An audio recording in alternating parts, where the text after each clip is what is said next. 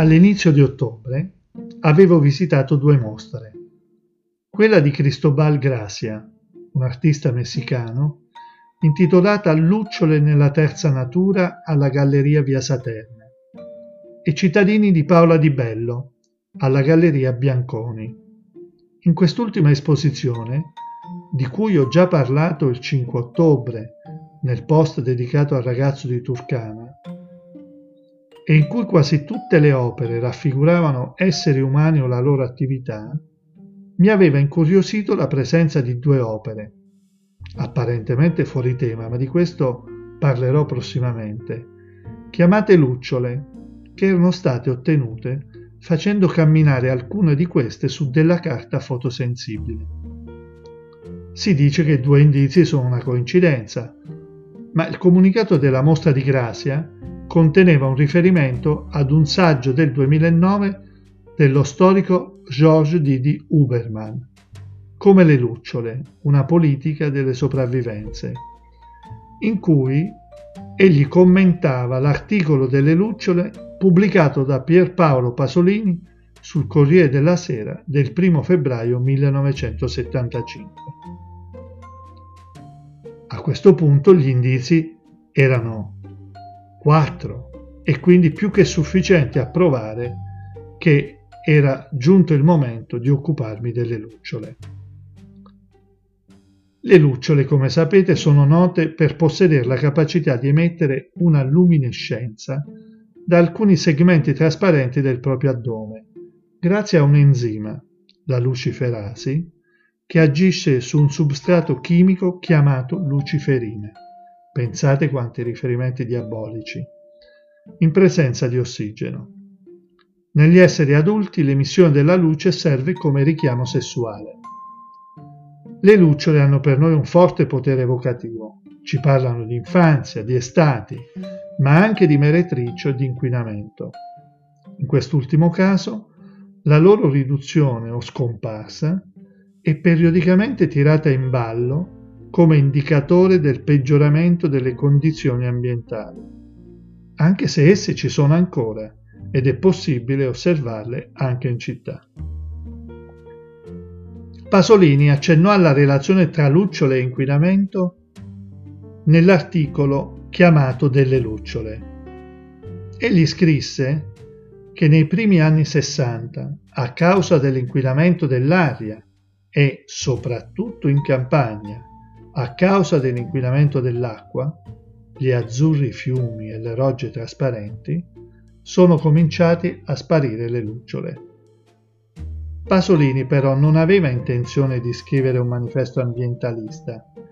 Il vero titolo dell'articolo era Il vuoto di potere in Italia e Pasolini si servì della presunta scomparsa delle lucciole per storicizzare in modo poetico-letterario il regime democristiano in due fasi. La prima, dalla fine della seconda guerra mondiale alla scomparsa delle lucciole, in cui ci sarebbe stata una sostanziale continuità con il fascismo dei valori di Chiesa, patria, famiglia, obbedienza, ordine, risparmio, moralità. La seconda fase, dalla scomparsa delle lucciole al 1975, in cui i vecchi valori, comunque reali e propri dell'Italia arcaica e paleo-industriale, non contavano più, scomparsi nell'omologazione portata avanti dall'industrializzazione, a causa della quale gli italiani erano divenuti, secondo Pasolini, degenerati, ridicoli, mostruosi, criminali. Gli intellettuali e i governanti democristiani non si erano accorti che le lucciole stavano sparendo e che il genocidio culturale e la dissoluzione dei valori avevano portato a un vuoto di potere culturale. L'articolo si chiudeva con un'invocazione. Io, ancorché multinazionale, darei l'intera Mount Edison per una lucciola. Ma se le lucciole sono visibili ancora oggi, perché Pasolini affermava che erano scomparse? Cosa intendeva con il termine lucciole? Secondo Huberman, con la scomparsa delle lucciole, Pasolini intendeva parlare della scomparsa della realtà del popolo. Egli cita l'articolo del 1974, Il potere senza volto, in cui Pasolini scriveva Il vero fascismo è quello che se la prende con i valori, con le anime, con i linguaggi, con i gesti, con i corpi del popolo. Quelle caratteristiche antropologiche che costituivano la coscienza del popolo italiano.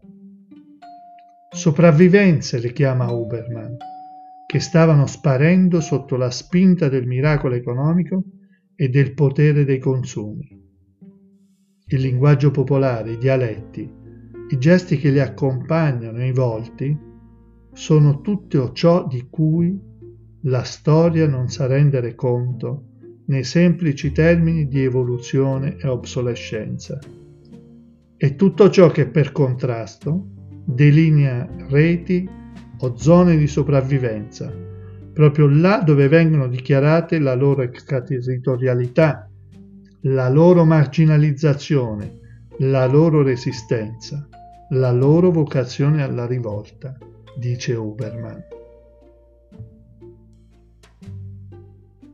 Il tema delle sopravvivenze rievoca, sul versante ambientale, il concetto di terzo paesaggio, elaborato da Gilles Clément nel 2004. Non so se Clément conoscesse l'opera di Pasolini, ma la definizione che segue richiama quanto abbiamo detto sopra. Frammento indeciso del giardino planetario, il terzo paesaggio è costituito dall'insieme dei luoghi abbandonati dall'uomo. Questi margini raccolgono una diversità biologica che non è a tutt'oggi rubricata come ricchezza. Rifugi per la diversità, costituiti dalla somma dei residui, delle riserve degli insiemi primari. Il terzo paesaggio è costituito cioè dalle sopravvivenze create dall'evoluzione degli esseri biologici che compongono il territorio in assenza di ogni decisione umana. Certo, esistono delle differenze tra le sopravvivenze di Pasolini e quelle di Clément. Le prime sono culturali, le seconde fisiche. Gli spazi indecisi del territorio saltano all'occhio. Le prime sono coperte dall'abitudine, della quotidianità incessante, dalla pubblicità, dalle immagini del presente che ci fa smettere di osservarle e le nasconde ai nostri occhi. Quando le scopriamo possono infastidirci, eppure entrambe sono lucciole che non possono sparire, che dobbiamo far sì che continuino a emettere le loro luci intermittenti perché sono la biodiversità di cui abbiamo bisogno.